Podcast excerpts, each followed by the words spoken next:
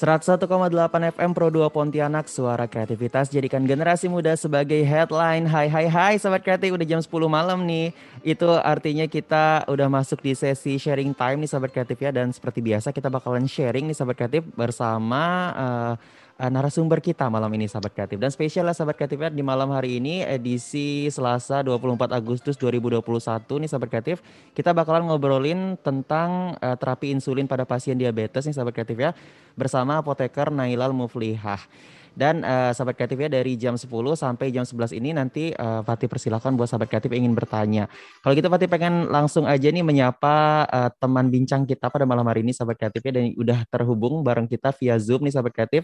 Ada uh, Ibu Apoteker Nailal Muflihah nih. Halo selamat malam. Selamat malam, Assalamualaikum. Waalaikumsalam. Sehat ini Ibu? Alhamdulillah sehat. Alhamdulillah sehat ya. Oke. Ini lagi, lagi di rumah aja ini, Bu? Iya, udah malam kan? Hmm, benar. Mau ke mana lagi ya? iya, benar. nah juga, uh, Ibu mungkin nanti kita boleh perkenalan dulu kali ya, uh, biar uh, okay, nanti okay. akrabnya gimana nih Fatih nyapanya Ibu? Iya, Oke. Okay. Oke, uh, Assalamualaikum, selamat malam Fatih dan uh, sahabat kreatif yang ada di rumah ya. Uh, perkenalkan nama saya Apoteker Nailal Mufliha. Sehari-hari saya bertugas uh, sebagai apoteker di UPT RSUD Sultan Syarif Muhammad Al Kadri atau biasa juga dikenal dengan RSUD Kota Pontianak. Ya. Hmm. Oke, sehari-harinya uh, kesibukannya itu ya, Bu ya? Iya, benar. Oke, sejak kapan sih Bu uh, udah uh, berkecimpung di dunia apoteker gitu Bu?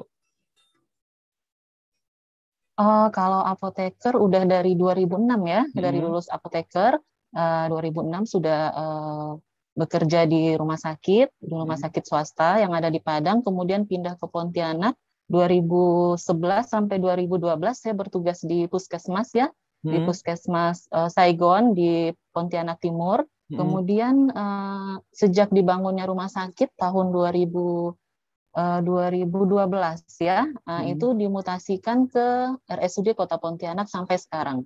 Oke, sangat panjang ya ternyata ya uh, jalannya Ibu ya. Dari iya, dari Padang nih Bu. Uh, iya benar.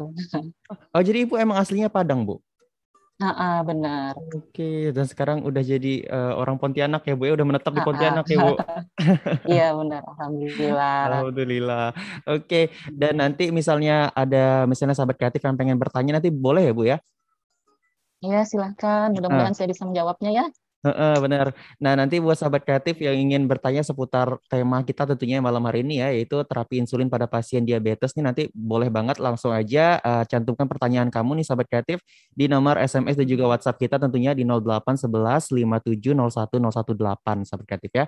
Dan kalau misalnya sahabat kreatif nanti ingin telepon gitu ya, pengen tanya-tanya langsung gitu, ingin bergabung bareng kita langsung nanti boleh banget di 0561741446 ya sahabat kreatif ya dan tentunya eh, kita bakalan ngebahas tentang terapi insulin pada pasien diabetes bersama apoteker Nailal Muflihah nih sahabat kreatif. Oke, kalau gitu Fatih balik lagi nih. Oh iya, uh, lupa uh, informasikan Ibu. Jadi kita juga uh, sedang live ya di YouTube ya, sahabat iya. kreatif ya. Uh, jadi buat sahabat kreatif hmm. yang mungkin ingin lihat kita secara langsung gitu, nanti boleh banget langsung aja meluncur gitu ya ke channel YouTube kita di Pro2 Pontianak. Dan kalau misalnya ingin bertanya di kolom komentar juga boleh banget nanti langsung Fatih bacain untuk uh, dijawab langsung sama Ibu. Oke, okay. oke okay, Bu. Mungkin sebelum kita masuk ke tema besarnya gitu ya, uh, terapi insulin pada pasien diabetes. Mungkin uh, ada yang masih belum paham gitu Bu, mengenai diabetes dan juga terapi insulin. Mungkin boleh dulu Bu kita uh, bedah dulu satu persatu diabetes itu apa Bu? Iya, uh, penyakit diabetes ya itu adalah penyakit uh, metabolik ya, metabolik karena ada gangguan metabolisme dalam tubuh kita. Mungkin hmm. karena ada gangguan uh, dalam uh, metabolisme karbohidrat, protein atau lemak. Nah, untuk diabetes ini ditandai dengan peningkatan kadar gula. Jadi kadar hmm. gula dalam darah kita tinggi gitu. Hmm. Nah, jadi itu yang dinamakan penyakit diabetes. Penyakit diabetes mungkin di masyarakat juga biasanya dikenal dengan kencing manis ya atau mm -hmm. bisa juga biasa uh, masyarakat menyebut dengan penyakit gula darah, gula darah ya. Gitu. Yeah. Jadi uh, diagnosa diabetes itu ditegakkan oleh dokter untuk pasien biasanya itu dibantu dengan hasil laboratorium pemeriksaan gula darahnya. Jadi kalau gula darahnya tinggi melebihi normal, itu bisa dikatakan pasiennya menderita diabetes gitu. Oke, oh Tuh. untuk diagnosisnya sendiri itu dari uh, laboratorium iya. dengan dengan memeriksa gula darahnya ya bu ya? Benar benar, iya. Hmm. Jadi uh, gula darah, uh, gula darah pasien itu biasanya uh, diperiksa uh, ada yang sebelum makan ya. Hmm. Uh, biasanya sebelum makan, jadi pasien datang ke rumah sakit atau ke klinik, hmm. biasanya puasa dulu, puasa dulu, kemudian diperiksa gula darahnya kalau gula darahnya itu lebih dari 100 mg per desiliter, hmm. ada juga literatur yang mengatakan lebih dari 100 mg per desiliter, hmm. itu bisa dikatakan pasiennya menderita diabetes. Kemudian hmm. juga diperiksa gula darah dua jam setelah makan. Hmm. Jadi pasiennya periksa gula darah ya tadi pas puasa, kemudian makan, kemudian periksa lagi dua jam sesudah makan, Nah, jika hasil pemeriksaan gula darahnya lebih dari 180 mg per desiliter, hmm. itu juga biasa bisa disebut pasiennya juga menderita diabetes. Jadi jika kadar gula darah kita melebihi ambang normal begitu. Oke. Oke, begitu ya ternyata Bu ya. Ternyata ada ambang iya. normalnya dan kalau misalnya lebih dari itu iya. penderita diabetes gitu ya Bu ya. Iya, selain selain gejala gejala-gejala ya, mm-hmm. kan dokter menegakkan juga berdasarkan anamnesa ya, wawancara dengan pasien. Mungkin pasiennya mm-hmm. merasakan lemah, sering buang air kecil, mm-hmm. bisa jadi ya, kemudian uh, berat badannya turun drastis atau gemuk juga bisa jadi selain anamnesa, baru kemudian dokter biasanya menyarankan untuk periksa laboratorium untuk memastikan diagnosa pasien tersebut. Begitu. ada ada langkah-langkahnya sebelum ke lab iya, ya? Iya, benar. Benar, benar. Untuk uh, siapa aja sih Bu yang rentan terkena diabetes? Kalangan apa aja nih Bu? Apakah semua usia bisa kena diabetes atau gimana Bu?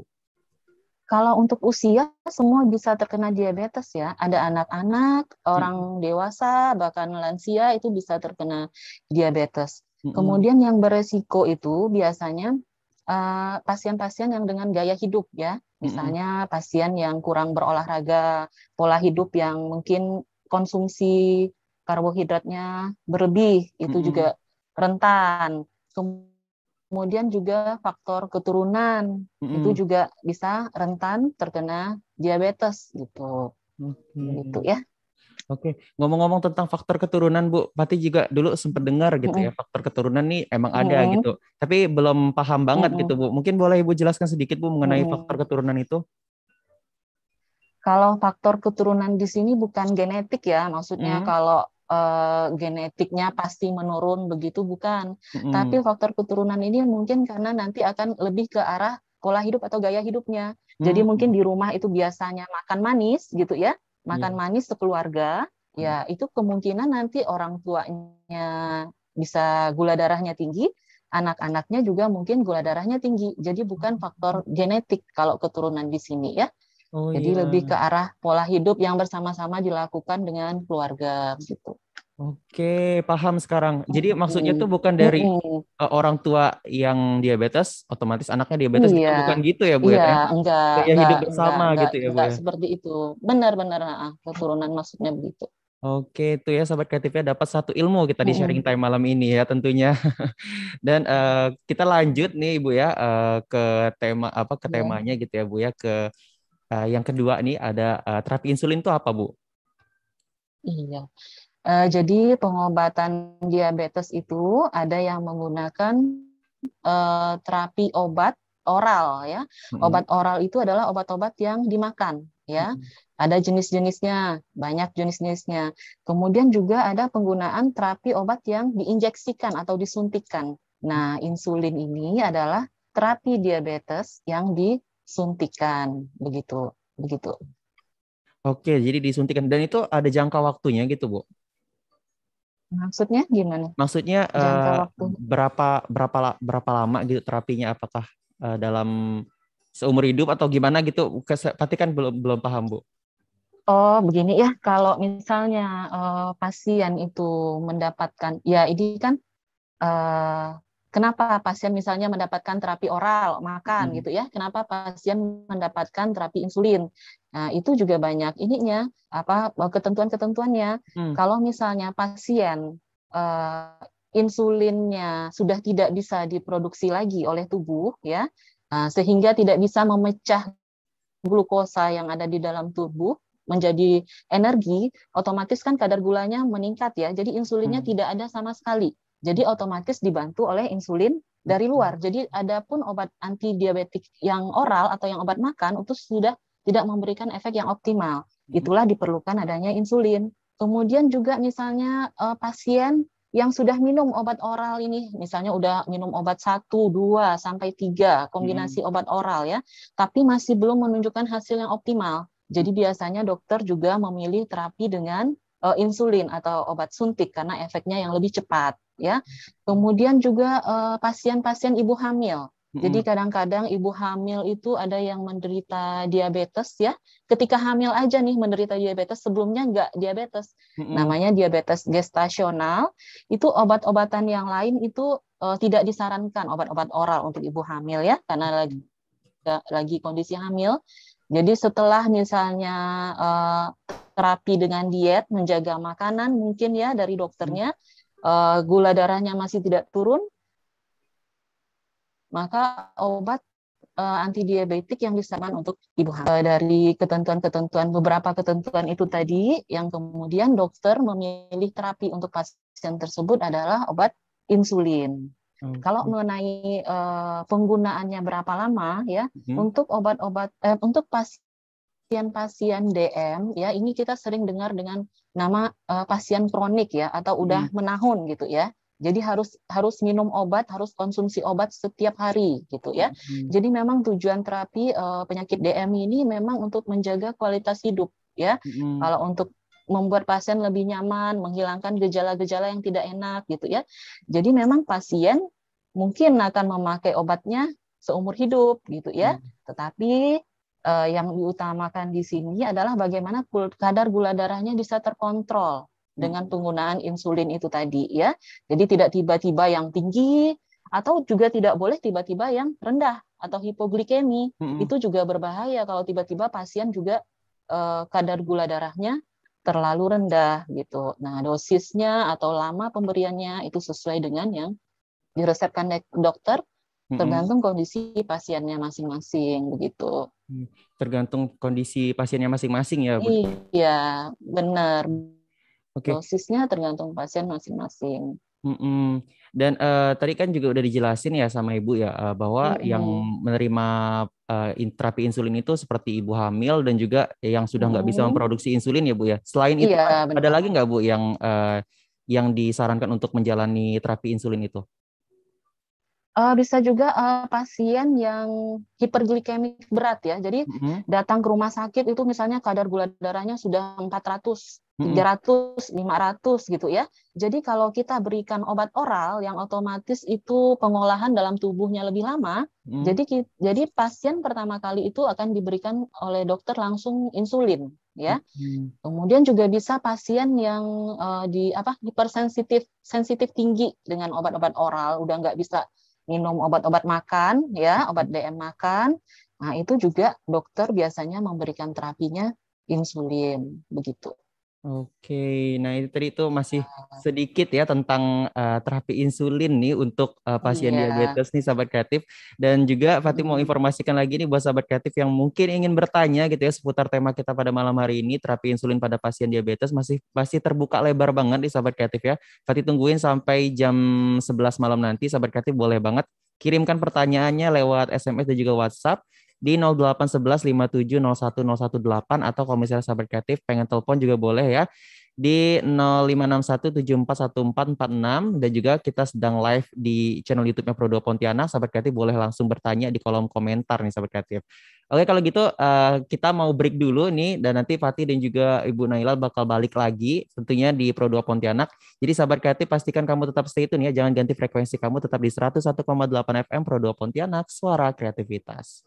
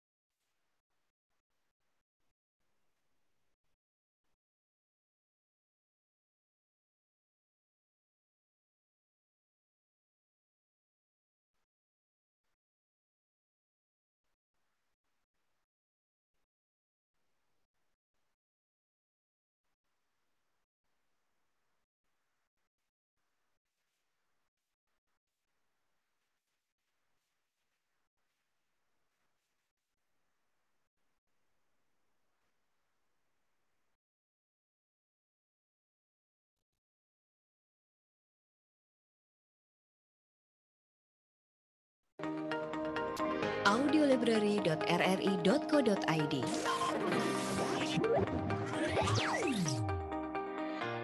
Kumpulan lagu dari berbagai genre, ragam budaya, dan kategori materi audio RRI.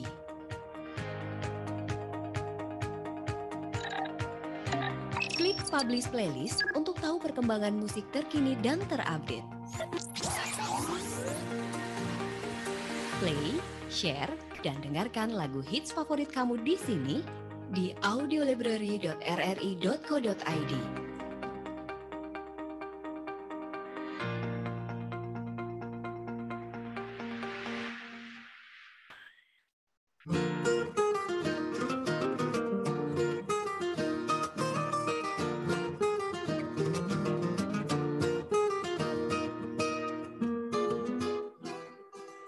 Baik, sahabat kreatif masih di Pro 2 Pontianak Suara Kreativitas dan kita masih di sesi sharing time malam ini ya, sahabat kreatif bersama uh, apoteker Nailal Muflihah, sahabat kreatif ya. Dan kita uh, masih ngobrolin seputar terapi insulin pada pasien diabetes nih, sahabat kreatif. Dan kalau tadi kita juga udah uh, dikasih pemahaman ya sama Ibu ya tentang uh, apa itu diabetes ya Bu ya, apa juga itu uh, terapi insulin gitu, sahabat kreatif. Hmm. Dan uh, ini masih pasti persilahkan nih buat sahabat kreatif yang ingin bertanya gitu ya seputar uh, terapi insulin untuk pesa, uh, untuk penderita diabetes nih sahabat kreatif silahkan kirimkan aja pertanyaannya lewat SMS dan juga WhatsApp kita ya di Pro 2 Pontianak ya sahabat kreatifnya di 0811 5701 Dan ini Bu uh, udah ada nih uh, beberapa yang penanya hmm. dan juga ada yang menyapa lewat YouTube nih Bu ya. Ada dari Asi Veranita, katanya ya. terima kasih Bu infonya katanya. Oke. Okay. Oh ya, sama-sama. Mudah-mudahan bermanfaat ya. Uh, uh, semoga bermanfaat nih buat teman-teman semua dan juga sahabat kreatif. Dan ini Bu ya, ada dari via SMS ya yang masuk. Ini ada Linda di Serdam Bu, yang dia bertanya ngomong-ngomong uh, tentang uh, diabetes nih ya Bu ya, ada nggak sih uh, gejala tertentu untuk penderita diabetes Bu? Ada nggak sih Bu gejala untuk penderita diabetes? Kalau gejala eh, gejala yang dirasakan penderita itu umumnya ya itu eh, sering buang air kecil biasanya di malam hari gejala hmm. awalnya ya kemudian cepat haus kemudian ada juga eh, pasien-pasien uh, yang berat badannya itu terus turun drastis ya hmm. uh, turun drastis kemudian juga ada uh, pasien yang merasa cepat lelah kemudian juga ada uh, pasien yang mengalami apa penglihatannya agak kabur. Biasanya itu gejala-gejalanya ya. Tapi kan eh, gejala-gejala ini mungkin juga ada dirasakan oleh penyakit-penyakit yang lain ya. Nah, makanya gejala-gejala tadi ya disempurnakan dengan hasil laboratoriumnya dengan pengukuran kadar gula darah gitu. Ya. Hmm. Nah, itu tadi ya gejalanya ternyata uh, agak umum banget nih ya, Bu ya. Eh, apa namanya? sering buang air. Iya, buang air kecil kan. Uh. Buang air kecil, sering haus. Uh -uh. Fatih jadi deg-degan ibu, haus, soalnya Fatih sering sering haus dan sering buang air kecil malam-malam. Apakah perlu di? tidak ya. Iya. Tapi tapi nggak ada salahnya ya periksa gula darah ya. Iya. Periksa gula darah karena uh, periksa gula darah sekarang ini kan mm -hmm. juga banyak periksa gula darah mandiri ya Mm-hmm. Di apotik-apotik gampang ya, kita periksa gula darah atau bisa di rumah yang dengan alatnya bisa kita beli sendiri. Mm-hmm. Biasanya pasien-pasien yang memang sudah uh, didiagnosa diabetes itu biasanya punya alat sendiri. Mm-hmm. Kenapa? Karena kalau kita mengetahui gula darah kita, otomatis kan kita bisa memperbaiki gaya hidup kita ya. Kalau kita mengetahui oh ternyata gula darah kita tinggi gitu ya, mm-hmm. otomatis kita bisa uh, merubah uh, gaya hidup yang mungkin selama ini uh, tidak baik begitu ya. Nah, kalau pasien-pasien yang diabetes itu malah disarankan periksa gula darah mandiri hmm. di rumahnya ketika dia mengkonsumsi obat gitu ya. Uh, dia akan apa memudahkan dia untuk mengevaluasi pengobatan dari dokternya. Oh, ketika uh, misalnya dokter udah patuh pasiennya dengan diet, uh, dengan uh, suntikan insulin atau obat hmm. makan, ternyata gula darah diukur gula darah sebelum makannya masih tinggi, sesudah makannya masih tinggi, bisa ke dokter lagi untuk konsultasi begitu. Jadi nggak ada salahnya kita periksa gula darah ya. Ibu-ibu hamil juga disarankan periksa gula darah. Biasanya ibu hamil periksa puskesmas, periksa ke klinik itu pasti ada periksa gula darahnya. Karena resiko tadi tiba-tiba bisa DM begitu. Mm-mm. Oke, kalau misalnya uh, diperiksa gula darahnya nih Bu ya dan ternyata tinggi gitu ya, apakah langsung Mm-mm. berobat uh, dengan obat oral ataupun insulin atau uh, bagaimana Bu? Apakah cukup dengan gaya hidup? Uh, biasanya memang kan uh, gula darah tinggi kita sarankan ke dokter ya. Mm. Uh, biasanya dokter juga memberikan obat, uh, juga ada langkah-langkahnya. Mm. Kalau bisa dengan uh, diet, uh, diet terapi, diet makanan mungkin mm. ya, diatur diet makanan uh, bisa turun. Mungkin kadang-kadang karena memang agak tinggi, minum gulanya agak banyak, minum hmm. soft drink misalnya begitu, tiba-tiba gula darahnya naik begitu ya. Hmm. Kemudian pengukuran berikutnya mungkin normal begitu. Jadi nggak tiba-tiba minum obat anti diabetik. Hmm. Mungkin ya tadi mengurangi makan malam, mungkin sore makannya.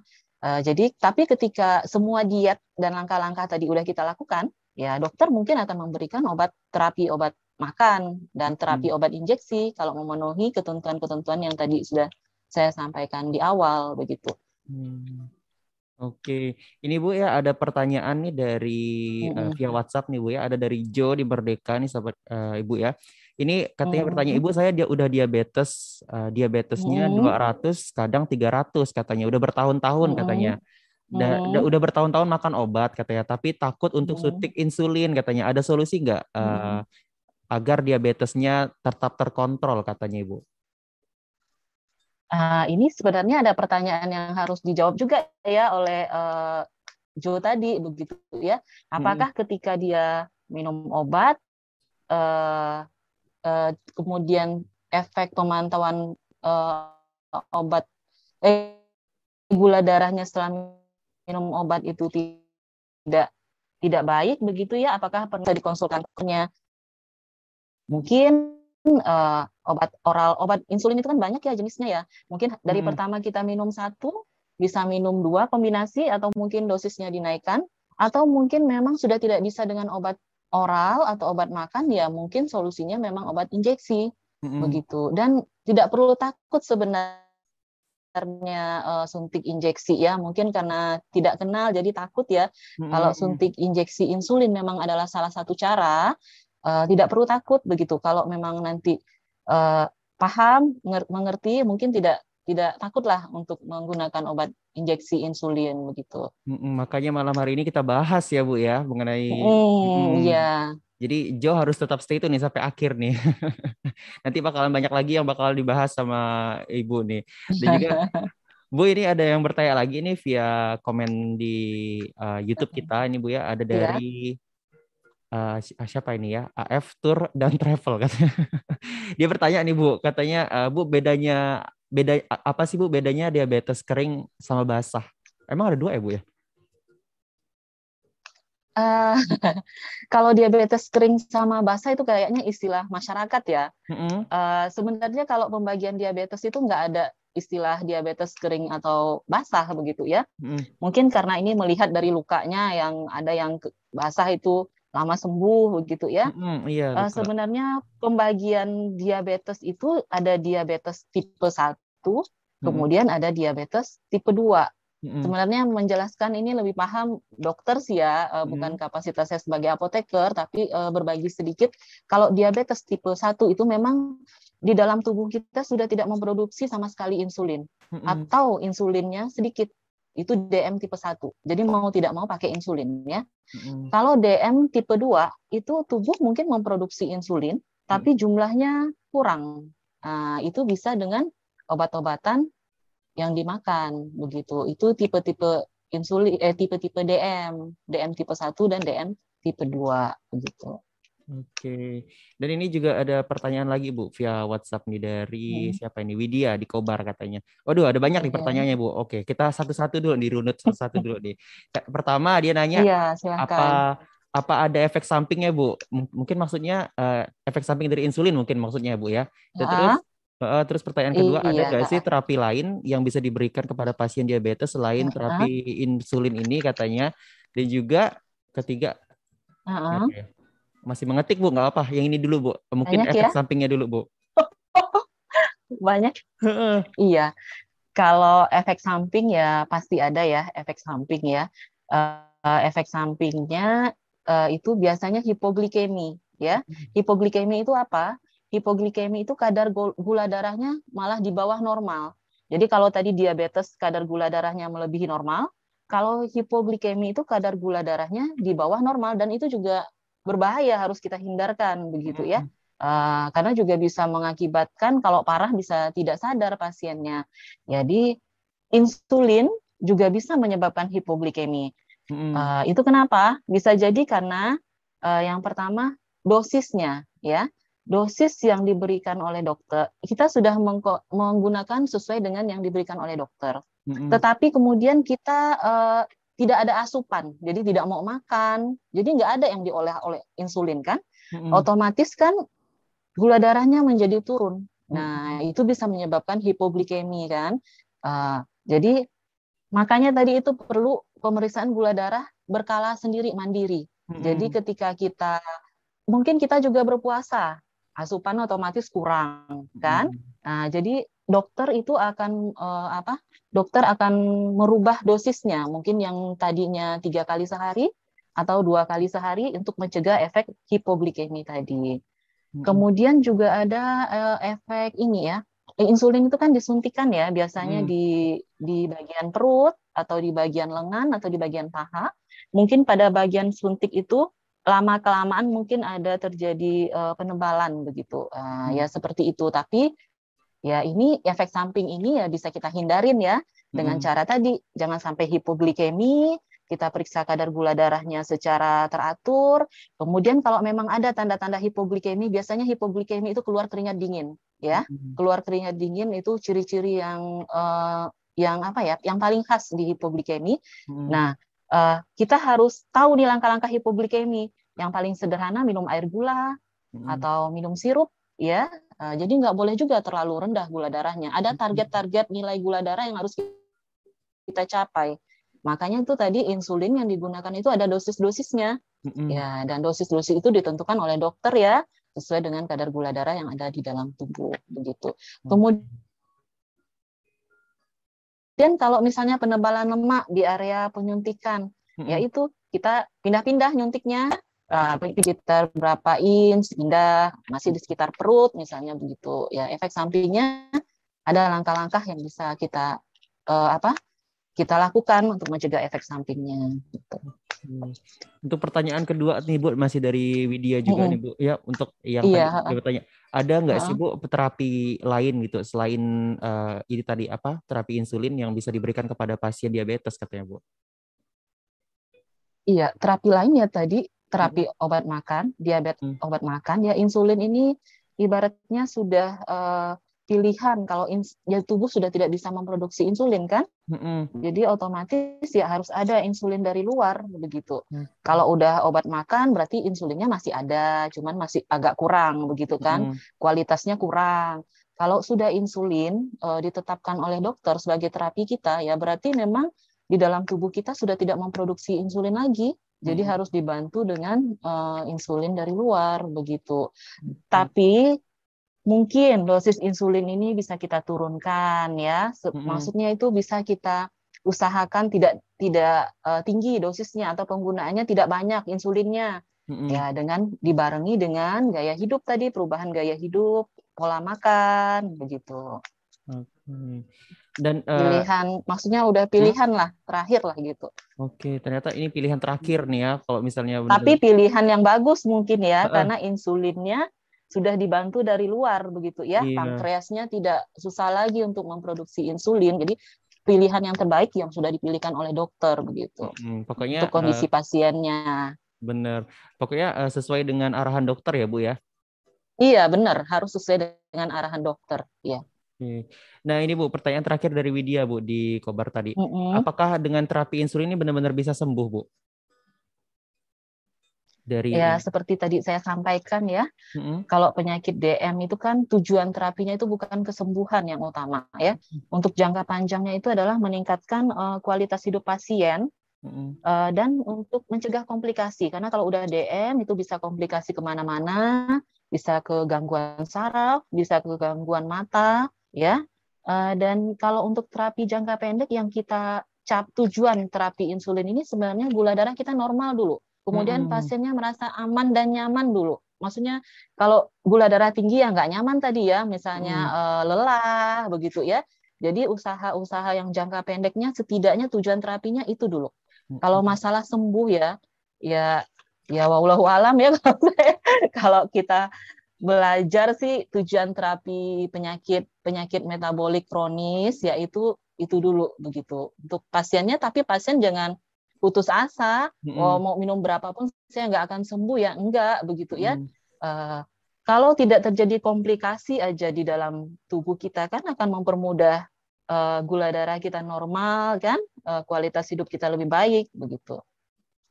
Iya Bu, bener. Eh, Tapi ya eh, agak serem ya Bu ya penyakit Iya, diabetes mellitus ini ya Bu ya. Dan juga eh, nggak bisa dihindari gitu ya Bu ya. Ternyata ba- dari kalangan usia berapapun bisa kena gitu ya Bu ya. benar benar benar ya Mm-mm. Da- da- apa na- daripada kita eh, apa namanya ya Bu ya khawatir dengan eh, diabetesnya Bu ya. Ada nggak sih Bu tips eh, untuk kita biar bisa menghindari gitu penyakit diabetes itu? Apalagi kan katanya ya Bu ya pasti pernah baca gitu Bu, eh, katanya pengidap diabetes itu emang harus lebih waspada nih sama COVID Bu. Oh, benar ya. Jadi COVID itu kan biasanya kalau udah ada eh, komplikasi ya, Mm-mm. komplikasi mungkin dengan DM atau hipertensi, ya akan memperparah eh, kondisi pasien dengan COVID itu sendiri begitu. Ya cara mencegahnya tadi itu mengatur pola hidup kita, Mm-mm. atur eh, atur pola makan. Pola makan itu mulai dari jumlah makanannya, jam makannya, nah, Hmm. kemudian jenis makanannya, itu pola makannya ya. Mm-mm. Kemudian eh, apa lagi? Termasuk makanan-makanan manis begitu ya, menghindari eh, menghindari pencetus eh, kerusakan tadi eh, metabolik di dalam tubuh kita begitu. Oke. Nah ini Bu ada lagi pertanyaan mungkin eh, dari Cynthia ini Bu ya, yang dia bertanya eh, gula yang eh, merek merek apa ya sepati nyebutnya dia. Pokoknya ada merek gula Mhm. jagung gitu Bu. Mhm. Itu emang benar-benar bisa Mhm. menggantikan gula ya Bu ya. Eh, begini ya, kalau gula gula itu kan istilahnya glukosa. Mm-mm. Nah, itu kan ada macam-macam ya, glukosa A, B. Jadi gula yang ada di dalam gula jagung ini eh, kadar glukosanya yang lebih yang agak rendah begitu. Jadi Hmm. disarankan memang untuk pasien pasien eh, dengan DM minum gula yang kadar eh, apa glukosanya itu rendah begitu. Oke. Jadi ini eh, untuk pengganti gula biasa ya Bu ya. Mm, mm, mm, mm. Oke. Oke, seperti itu ya tadi ya ya. kalorinya. Jadi kan nanti kan gula itu akan dirubah menjadi kalori ya. Mm-mm. Mm-mm. Ya silakan Bu.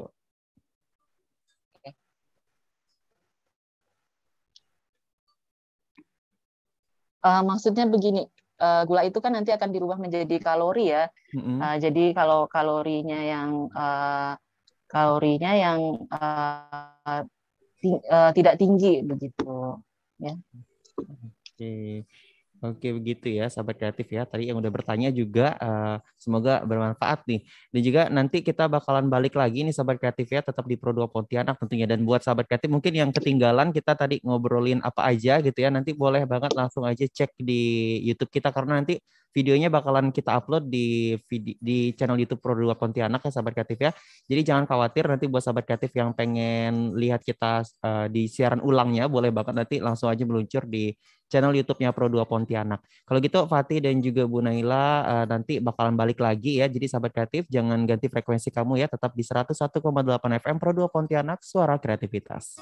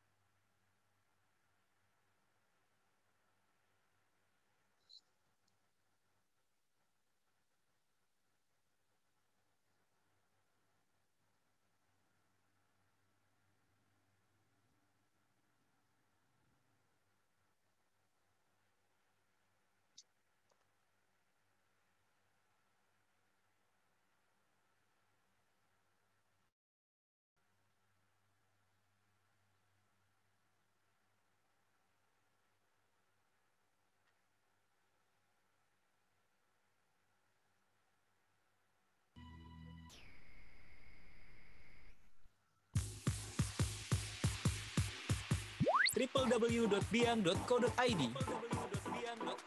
Biang Mobile Application. Bikin playlist lagu-lagu hits terkini. Berbagai info dari RRI Pro 2 se-Indonesia. Dan top hits indie dari berbagai daerah se-Indonesia yang bisa kamu pilih untuk jadi terfavorit di RRI Pro 2 FM Network. Download, klik, enjoy. Biang, Android di Google Play Store, iPhone di App Store. Kamu juga bisa kunjungi www.biang.co.id. Biang, menjadi muda dengan kreativitas. Jadi muda dengan kreativitas.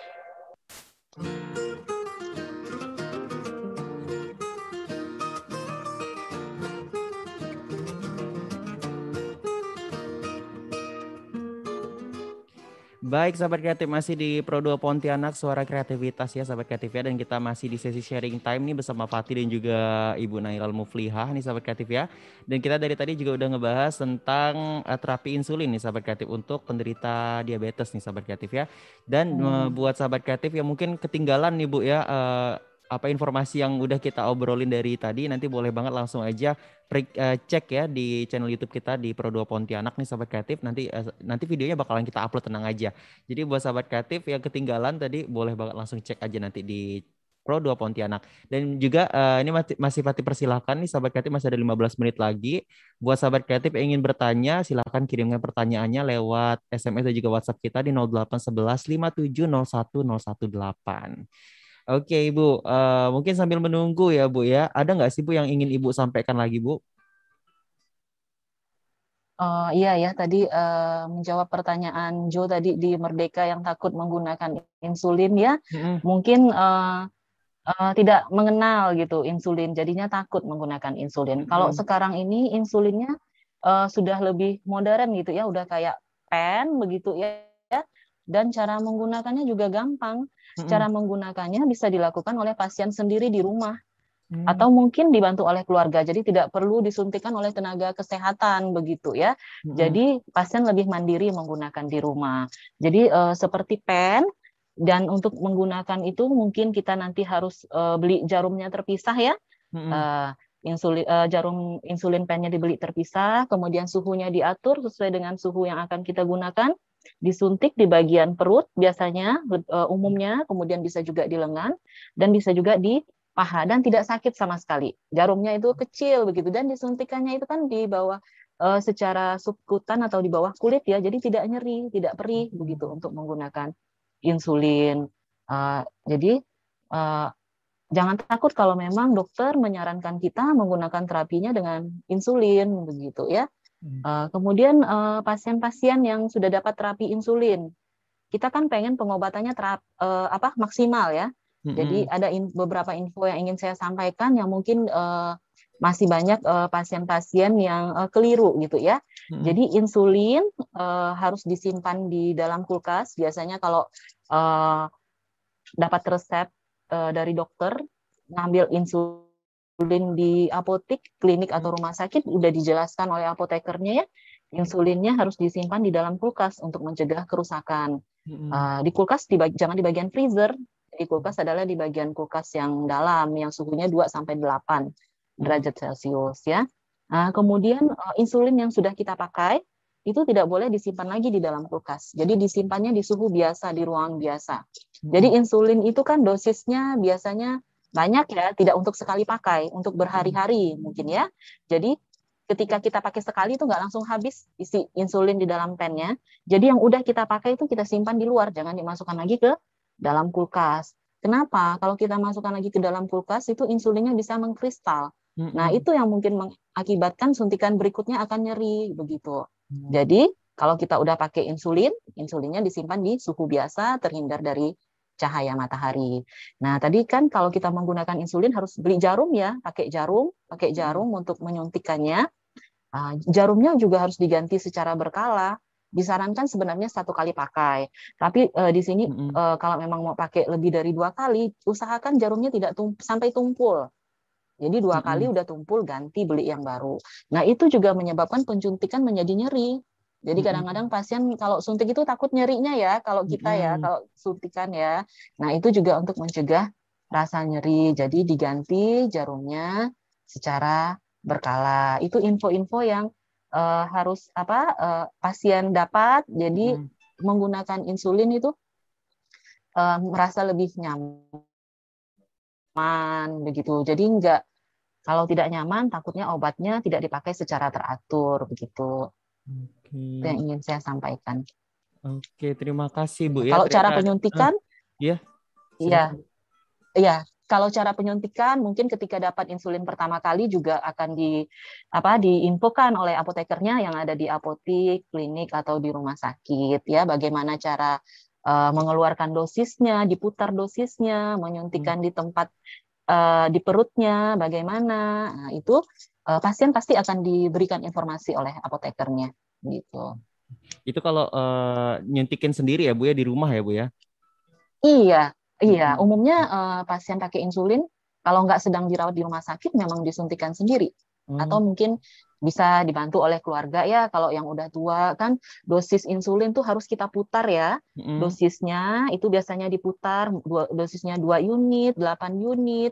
Mungkin kalau udah eh, lansia mungkin tidak kelihatan, boleh dibantu putarkan oleh keluarganya di rumah boleh Mm-mm. dibantu suntikan juga oleh keluarganya di rumah, boleh disuntikan eh, disuntikan secara pribadi juga bisa. Nah, begitu. Itu tadi info tambahan nih dari Bu Nailal nih ternyata bisa disuntikan di rumah. Jadi nggak perlu takut nih Iya. buat Jo yang di Mm. Merdeka tadi yang udah bertanya nih. Mm-mm. Dan juga ini Bu eh, ada pertanyaan. Iya, nggak perlu takut. Heeh. Oke, ini Bu ya ada pertanyaan di eh, kolom komentar kita Bu di YouTube Bu ada dari Asih Veranita Hmm. nih yang bertanya nih Bu, apakah eh, insulin itu bisa menyebabkan alergi Bu katanya? Oh, bisa, bisa. Insulin bisa menyebabkan alergi. Eh, jadi eh, insulin tuh juga banyak jenisnya ya. Eh, terus jenisnya. Jadi kalau misalnya kita alergi dengan insulin yang satu, biasanya Mm-mm. dokter bisa eh, merubah, mengganti dengan insulin yang lain. Bisa menyebabkan alergi, mungkin kemerahan, begitu ya. Eh, bisa. Ada pasien yang beberapa memang eh, efeknya bisa alergi, Mm-mm. sensitif gitu. Eh, jadi mungkin bisa diganti dengan jenis insulin yang lain, biasanya begitu. Oke, baik. Mm-mm. Nah, itu tadi ya Asih ya eh, bisa bisa jadi aja menyebabkan alergi tapi nanti mungkin jenis jenis insulinnya bisa diganti gitu ya Bu ya. Diganti ya, jangan takut juga, jangan langsung apa eh, tidak mau pakai insulin, langsung antipati begitu ya. Kalau memang Mm. perlu insulin, eh, alergi kemerahannya itu mungkin bisa dihilangkan dengan menggunakan obat anti alergi dan periksa ke dokternya lagi. Oke, jangan takut dan juga jangan eh, sungkan untuk eh, bertanya ke dokter lagi Bu ya. Iya, sekarang eh, insulinnya memang sudah sangat praktis sekali begitu ya. Eh, sudah sangat gampang digunakan siapa aja begitu. Oke, dan nggak terasa nih Bu kita udah ngobrol sekitar ya hampir satu jam nih Bu ya. Eh, Sekarang udah jam Hmm, 10 lewat 52. eh, eh. Dan juga eh, Fatih pengen minta pesan deh Bu terakhir dari Ibu mungkin eh, ada nggak sih Bu pesan Iya. untuk teman-teman semua sahabat kreatif yang di luar sana lagi dengerin kita gitu Bu? Eh, pesannya mungkin kalau mencegah lebih baik daripada mengobati Bener. ya. Mm-mm. Eh, mencegah lebih baik daripada mengobati. Obat-obatan apa pun juga ya, eh, mungkin ada efek sampingnya. Jadi eh, lebih baik kita mencegah terjadinya eh, diabetes atau penyakit-penyakit lain. Tapi kalaupun ketika kita didiagnosa dokter menderita penyakit, eh, terapi yang disarankan oleh dokter, mungkin terapi obat, terapi gaya hidup, eh, itu bisa kita lakukan. Jadi jangan tidak jangan putus asa ya, Mm-mm. jangan putus asa gitu. Oke, oke kalau gitu eh, Fatih mau ngucapin terima kasih banyak banget nih buat Ibu Apoteker Naila Sama-sama. Muplihah Heeh, yang udah Terima mau kasih atas sharing waktunya, Heeh, malam-malam gini. Iya. Udah waktunya kita eh, Ibu untuk istirahat juga nih Bu ya. Maaf banget mengganggu waktunya. Iya. Terima kasih, mohon maaf lahir batin kalau ada kesalahan ya. Oke, iya Bu nanti semoga eh, kalau misalnya pandemi udah selesai gitu ya, kita mungkin boleh langsung aja nanti eh, ke studio gitu ya Bu ya, kita ngobrol-ngobrol langsung Oh, Bu. boleh, boleh. Mudah-mudahan bisa memberikan manfaat. Oke, semoga bermanfaat ya buat sahabat kreatif di luar sana yang Amin, denger ya. amin, iya. Dan juga Fatih mau Iya. ngucapin terima kasih nih buat sahabat kreatif yang tadi udah bergabung bertanya juga bareng kita di sini ya ada Asi, ada AF tadi itu ya, ada juga uh, Jo di Merdeka, ada dari Widya, ada Linda tadi ya, ada Cynthia juga yang bertanya. Makasih banget. Dan juga buat sahabat kreatif yang mungkin ketinggalan nanti boleh langsung cek aja di channel YouTube kita di Pro2 Pontianak. Oke, kalau gitu Fatih dan juga Ibu Naila mau uh, langsung pamit undur dari diri aja nih buat sahabat kreatif. Semoga bermanfaat. Kalau gitu uh, kamu jangan ganti frekuensi kamu ya sahabat kreatif tetap di 101,8 FM Pro Pontianak Suara Kreativitas. Makasih ya Bu ya. Assalamualaikum warahmatullahi wabarakatuh. Terima kasih. Waalaikumsalam warahmatullahi wabarakatuh.